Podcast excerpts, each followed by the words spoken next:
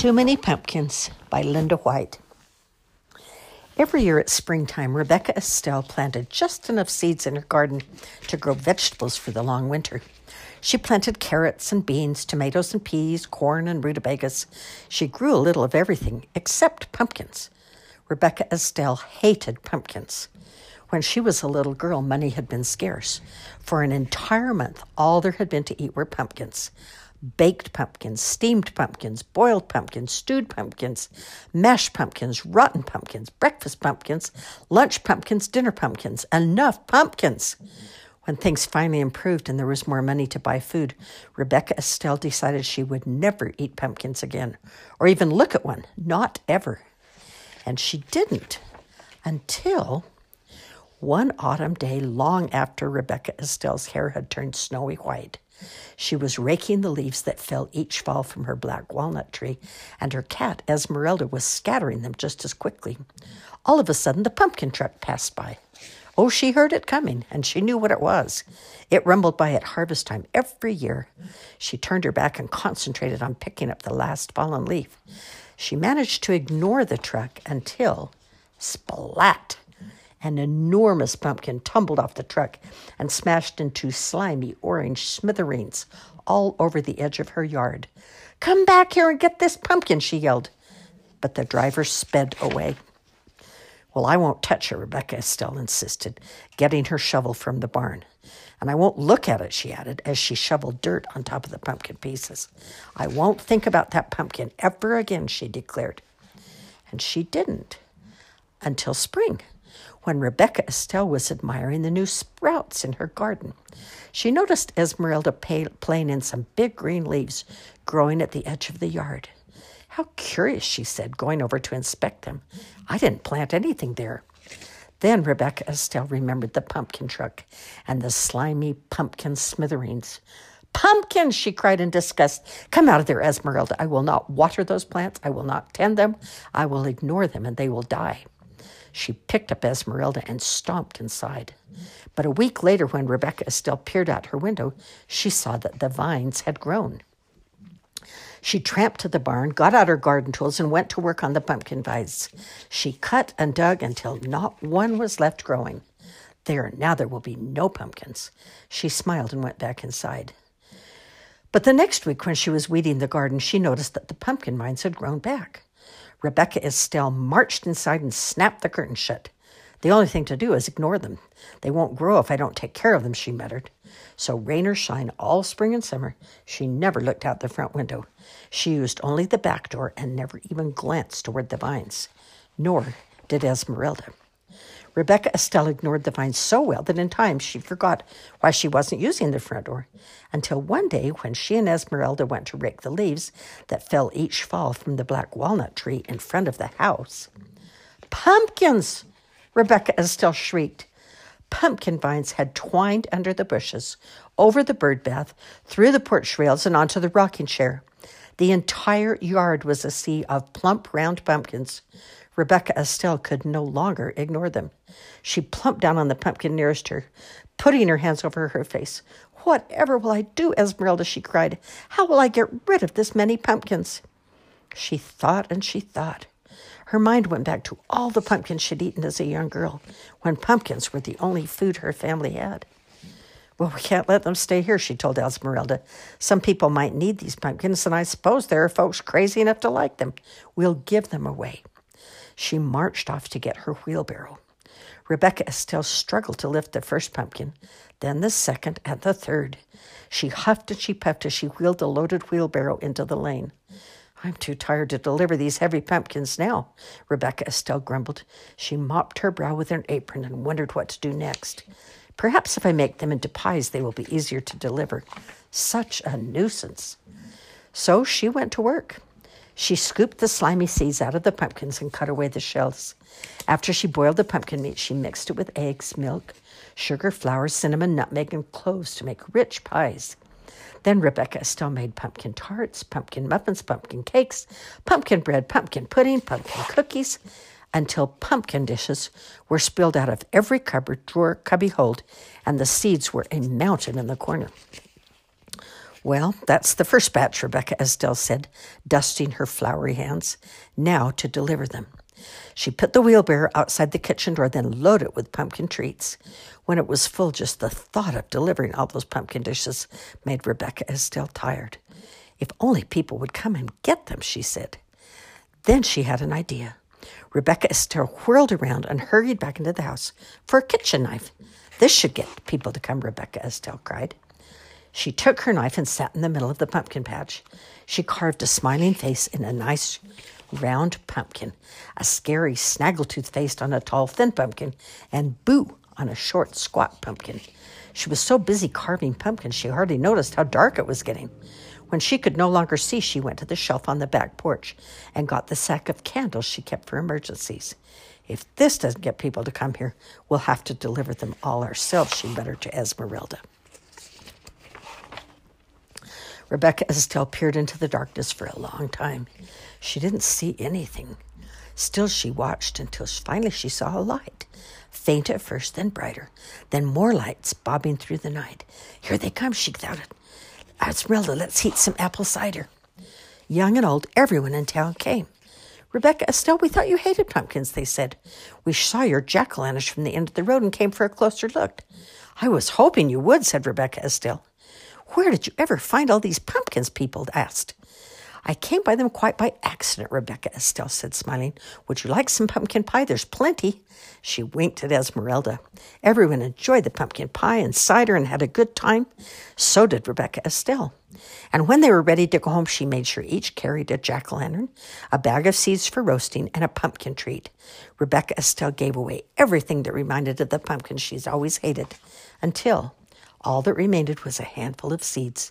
Those she tucked snugly into her pocket, where they would be safe until planting time next spring.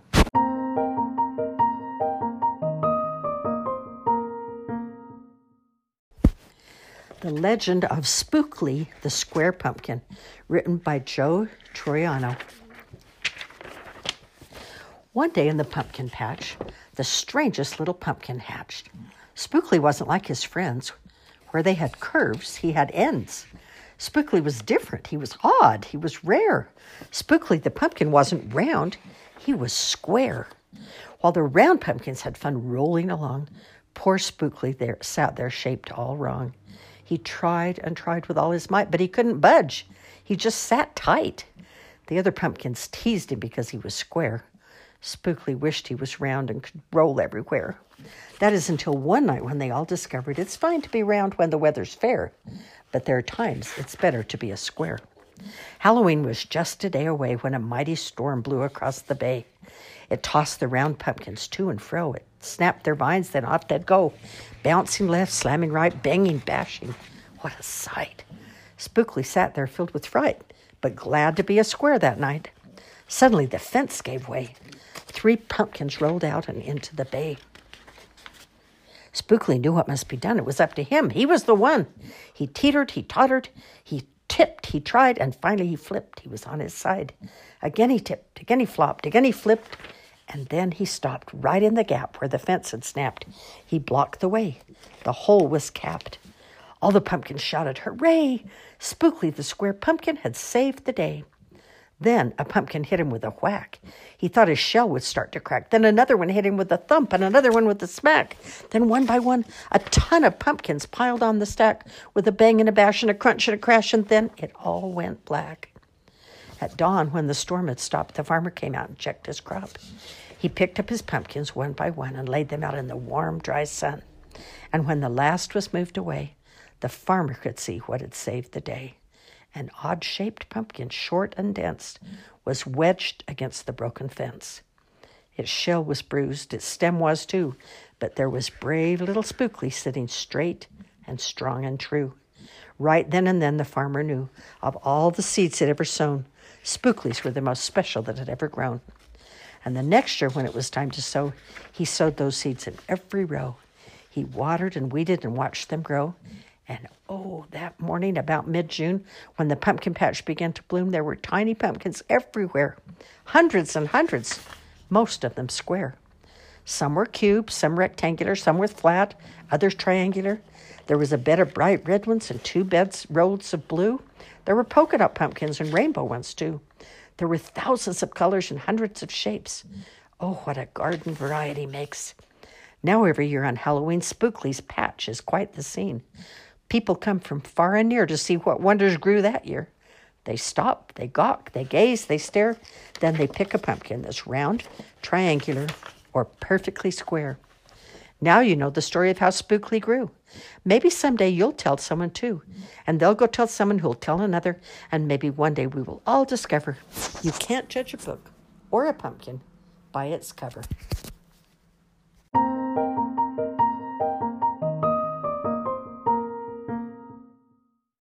The Vanishing Pumpkin by Tony Johnston. There was a 700-year-old woman. There was an 800-year-old man. They were rocking by the fire as the sun came up. "Old man," said the old woman, "the sun reminds me of something." "What?" asked the old man. "Pumpkins. And pumpkins remind me of Halloween, and that's what day it is." "Lucky lizards," croaked the old man. "Fetch the pumpkin we've been saving and let's make a pumpkin pie." The old woman would have done that, but the pumpkin had vanished from sight. She looked in the coffee pot, no pumpkin. She looked in the bed, no pumpkin. She looked in her purse of magic powders, no pumpkin, not a single one. "Snitched," she cried in a 700-year-old voice. "Our Halloween pumpkin's been snitched." "Great snakes," croaked the old man. "Who would dare snitch a pumpkin from an 800-year-old man?" And they set off down the road. They went as fast as a 700-year-old woman and an 800-year-old man can. In fact, they fairly flew. They met a ghoul perched on a fence post. The old man flew up and hollered out, "Ghoul, where is it?"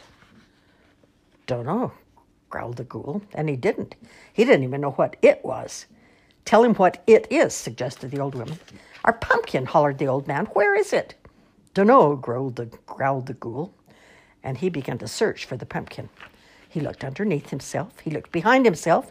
He looked behind the old woman. He looked behind the old man. "Stop that," cried the old man, "or I'll do you such a trick." "Please do," growled the ghoul. So the old man made him thin as an onion skin, and he peered right through him, hoping to find the pumpkin hidden in a sneaky place. The old woman clapped. The ghoul clapped. Even the old man clapped at that trick.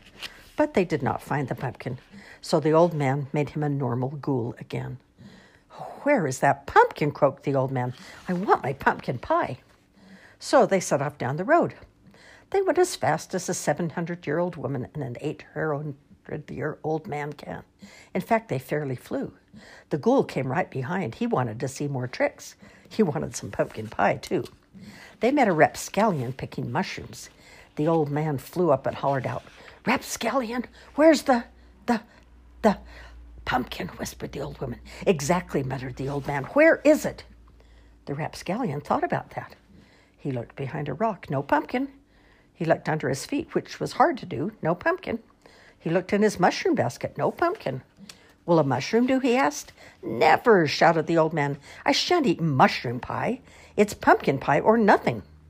"Then it's nothing," said the rapscallion, grinning. "Rapscallion, don't be fresh with an 800-year-old man," snapped the old man, "or I'll do you such a trick." "Please do," said the rapscallion, grinning. So the old man turned him upside down, there between earth and sky, to shake that pumpkin out. The old woman clapped, the ghoul clapped, the rapscallion clapped, even the old man clapped at that fine trick. But not one single pumpkin fell from the rapscallion. So the old man put him down again. "Where is that pumpkin?" croaked the old man. "I want my pumpkin pie." So they set off down the road. They went as fast as a 700-year-old woman and an 800-year-old man can. In fact, they fairly flew. The ghoul and the rapscallion came right behind. They wanted to see more tricks. They wanted some pumpkin pie, too. They met a varmint right then and there. The old man flew up and bawled out, "Varmint, did you see a pumpkin go by, a big fat one?" "A great big fat one?" asked the varmint. Yes, cried the old man, jumping up and down. "Nope," said the varmint, and he laughed wickedly. Wicked, shouted the old man. "I'll do you such a trick for tricking me." "Please do," laughed the varmint. So the old man turned him into a black cat and gave him lots of fleas. The old woman clapped, the ghoul clapped, the rapscallion clapped, the old man clapped at his own trick, the varmint scratched, but no matter how he scratched, he never scratched a pumpkin. So the old man brought him back again. "Oh, where is that pumpkin?" croaked the old man. "I want my pumpkin pie." So they set off down the road. They went as fast as a 700-year-old woman and an 800-year-old man can. In fact, they fairly flew. The ghoul and the rapscallion and the varmint came right behind. They wanted to see more tricks. They wanted some pumpkin pie, too. They met a 900-year-old wizard rocking by a fire as the sun went down. The old man flew up, and he saw that it was no fire at all. It was the pumpkin, carved into a jack-o'-lantern and grinning from ear to ear. The old man felt like yelling, but you don't yell at a 900-year-old wizard. He might turn you into a lizard. "I borrowed your pumpkin," said the wizard. "Snitched," muttered the old man. "Borrowed for my jack-o'-lantern. Nothing but the best for me." "Great grizzlies," moaned the old man. "I'll never have my pumpkin pie." "Pie?" said the wizard. "That reminds me of something." "What?" asked the old woman. "Pie reminds me of pie. And when I finished my jack-o'-lantern, that's what I made for you." "Where?" the old man asked. "Oh, dear," said the wizard. "It was just here." And he began to search for the pumpkin pie. He looked inside the jack-o'-lantern. No pie. He looked under his beard. No pie. He looked under his hat. And there it was, along with a bat. So they all sat down and gobbled it up. Now, what do you think of that?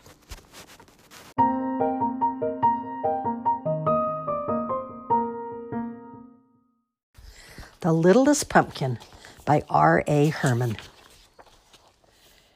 It was Halloween, and there were 18 pumpkins left at Bartlett's Farm Stand. The pumpkins looked their very best because they all wanted to be taken home and made into jolly jack-o'-lanterns. The littlest pumpkin had the biggest dreams of all. She saw herself shining in the dark, with ghosts, monsters, witches, and fairies gathered around her, singing a Halloween song. And today was the day when all her dreams were going to come true. Maggie dropped by the stand on her way to school just as it was opening. "I want the biggest pumpkin you have for my class party," she said, looking at the pumpkins on display. She didn't even glance at the littlest pumpkin. The pumpkin Maggie chose was so big, Mr. Bartlett had to help her put it in her mother's car. Then the twins arrived. Jess wanted the roundest, fattest pumpkin. Jen wanted the tallest, skinniest pumpkin. They both knew exactly what they wanted their jack-o'-lanterns to look like.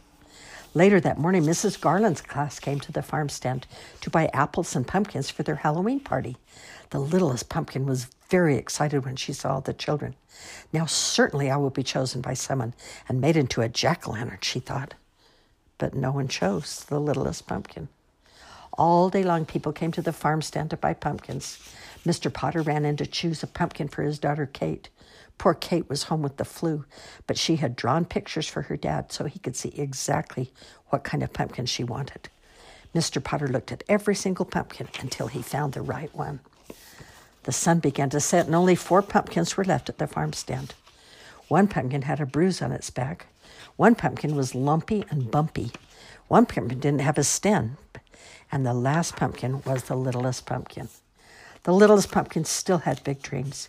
She would be a beautiful jack-o'-lantern at a Halloween party. She would shine in the dark with ghosts, monsters, witches, and fairies gathered around her, singing a Halloween song. But while the littlest pumpkin was dreaming, Gabe and Mona arrived. They ran up to the 4 remaining pumpkins. Gabe grabbed the seamless one, the stemless one. "Perfect," he said. "My jack-o'-lantern's going to wear this hat." Mona picked up the littlest pumpkin. "Oh, how cute," she said. The littlest pumpkin was so happy. All her dreams were going to come true. "But it's too small for me to carve into a jack-o'-lantern," said Mona, putting it down. Then she picked up the lumpy, bumpy one instead. "Now this one is perfect."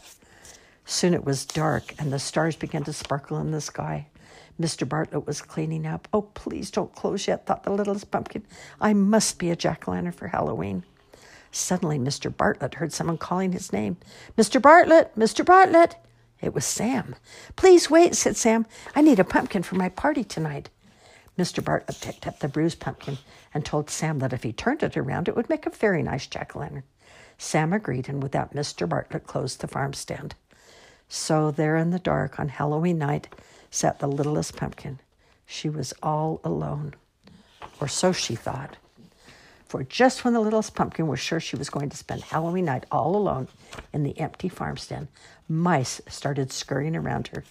They were decorating everything, wearing tiny costumes and carrying all sorts of Halloween goodies. And before the littlest pumpkin knew what was happening, she found herself in the middle of a Halloween party. Mice dressed in costumes were bobbing for cranberries, playing pin the tail on the squirrel, and eating cheese and crumbs. Then the best thing happened of all. The littlest pumpkin was turned into a jack-o'-lantern.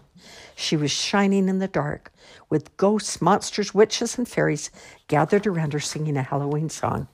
All her dreams had come true on Halloween night.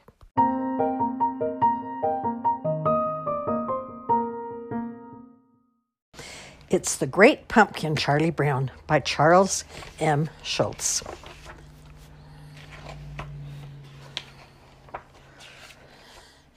Every fall, the leaves on the trees turn brown and fall off the branches. Pumpkins grow big and plump in their patches. The air grows cooler and people start to think about their Halloween costumes. And every fall, Linus writes a very important letter. Dear Great Pumpkin, Linus writes, I'm looking forward to your arrival on Halloween night. I hope you will bring me lots of presents. Who are you writing to? Asked Charlie Brown. The Great Pumpkin, Linus replies. On Halloween night, the Great Pumpkin rises out of his pumpkin patch and flies through the air with his bag of toys for all the children. Linus's sister Lucy isn't happy that Linus is writing to the Great Pumpkin. You'll make me the laughingstock of the neighborhood, she complains. But Charlie Brown's sister Sally doesn't think Linus is crazy. She thinks Linus is wonderful. He is her sweet baboo. Wouldn't you like to sit with me in the pumpkin patch on Halloween night and wait for the Great Pumpkin? Linus asks. Sally is thrilled. I'd love to, she tells Linus. Later that day, Charlie Brown has a surprise waiting for him in the mailbox. I got an invitation to a Halloween party, he exclaims. Lucy thinks the invitation must be a mistake. There were two lists, he tells Charlie Brown, one to invite and one not to invite. Charlie Brown knows which list he was probably on, but he decides to go to the party anyway. On Halloween night, everyone is planning to go to the party, except Linus. My blockhead brother will be out in the pumpkin patch, making his yearly fool of himself, Lucy grumbles. She can't understand why Linus would choose to miss out on all the fun that Halloween has to offer by sitting around in a pumpkin patch. Everyone puts on their costumes. Lucy is dressed as a witch. Charlie Brown is dressed as a ghost, but no one can tell what he's supposed to be because he had some trouble with the scissors. Sally is also dressed as a ghost, and so is Schroeder. They figured out how to use the scissors just fine. Pigpen is dressed as a ghost, too. Everyone can tell which ghost he is because a cloud of dust surrounds him. Snoopy walks by, also dressed in a costume. Who in the world is that? Asks Lucy.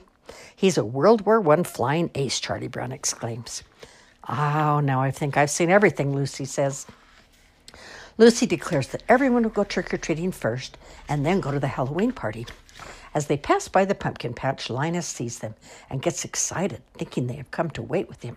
Have you come to sing pumpkin carols with me, he asked. You blockhead, Lucy yells at her brother. You're going to miss all the fun, just like last year.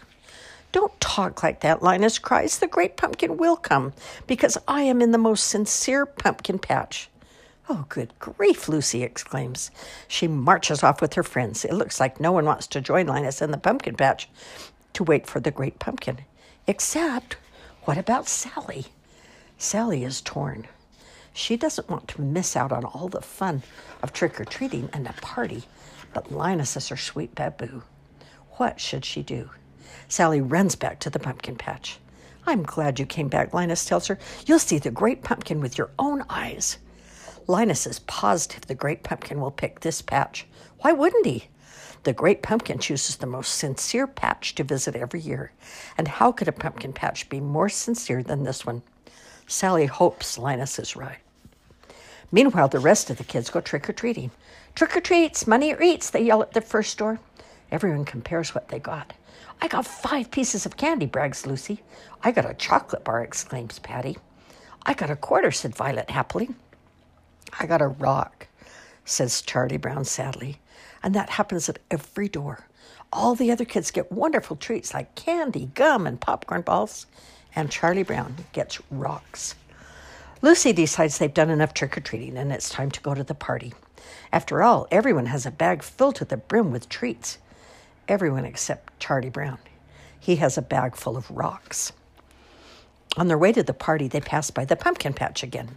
The kids laugh at Linus and Sally for waiting there instead of coming to the party. "The great pumpkin will be here," Sally yells, defending Linus. After the kids walk by, Sally turns to Linus. "All right, where is he?" she asked. "He'll be here," Linus assures her. "I hope so," Sally replies. "Think of all the fun we're missing." And the Halloween party is a lot of fun for everyone except Charlie Brown. At first, Charlie Brown thinks his night is looking up when the other kids ask him to be the model for the jack-o'-lantern. That sounds like a great honor. But then he realizes that being the model means having Violet draw a big pumpkin face on the back of his head. Meanwhile, in the pumpkin patch, Sally is growing tired of waiting for the great pumpkin. "If anyone had told me I'd be waiting in a pumpkin patch on Halloween night, I'd have said they were crazy," she complains. Just then, she and Linus hear a rumbling noise. They see a shadow emerging from the pumpkin patch. "It's the great pumpkin, rising up out of the pumpkin patch," Linus yells. He's so excited to see the great pumpkin that he faints. But it isn't the great pumpkin after all. It's just the World War I flying ace on his way back from a very important mission. Linus wakes up and asks Sally what happened. "I was robbed," howls Sally. "Halloween is over and I missed it." She stomps out of the pumpkin patch, leaving Linus all alone to wait for the great pumpkin. Linus falls asleep waiting, and later that night, Lucy comes to bring him home and tuck him into his warm bed. The next day, Charlie Brown tries to make Linus feel better. "Don't take it too hard that the great pumpkin never showed up," he tells his friend. But Linus doesn't feel let down. "Just wait until next year," he tells Charlie Brown. "I'll find the most sincere pumpkin patch, and I'll sit in that pumpkin patch until the great pumpkin appears."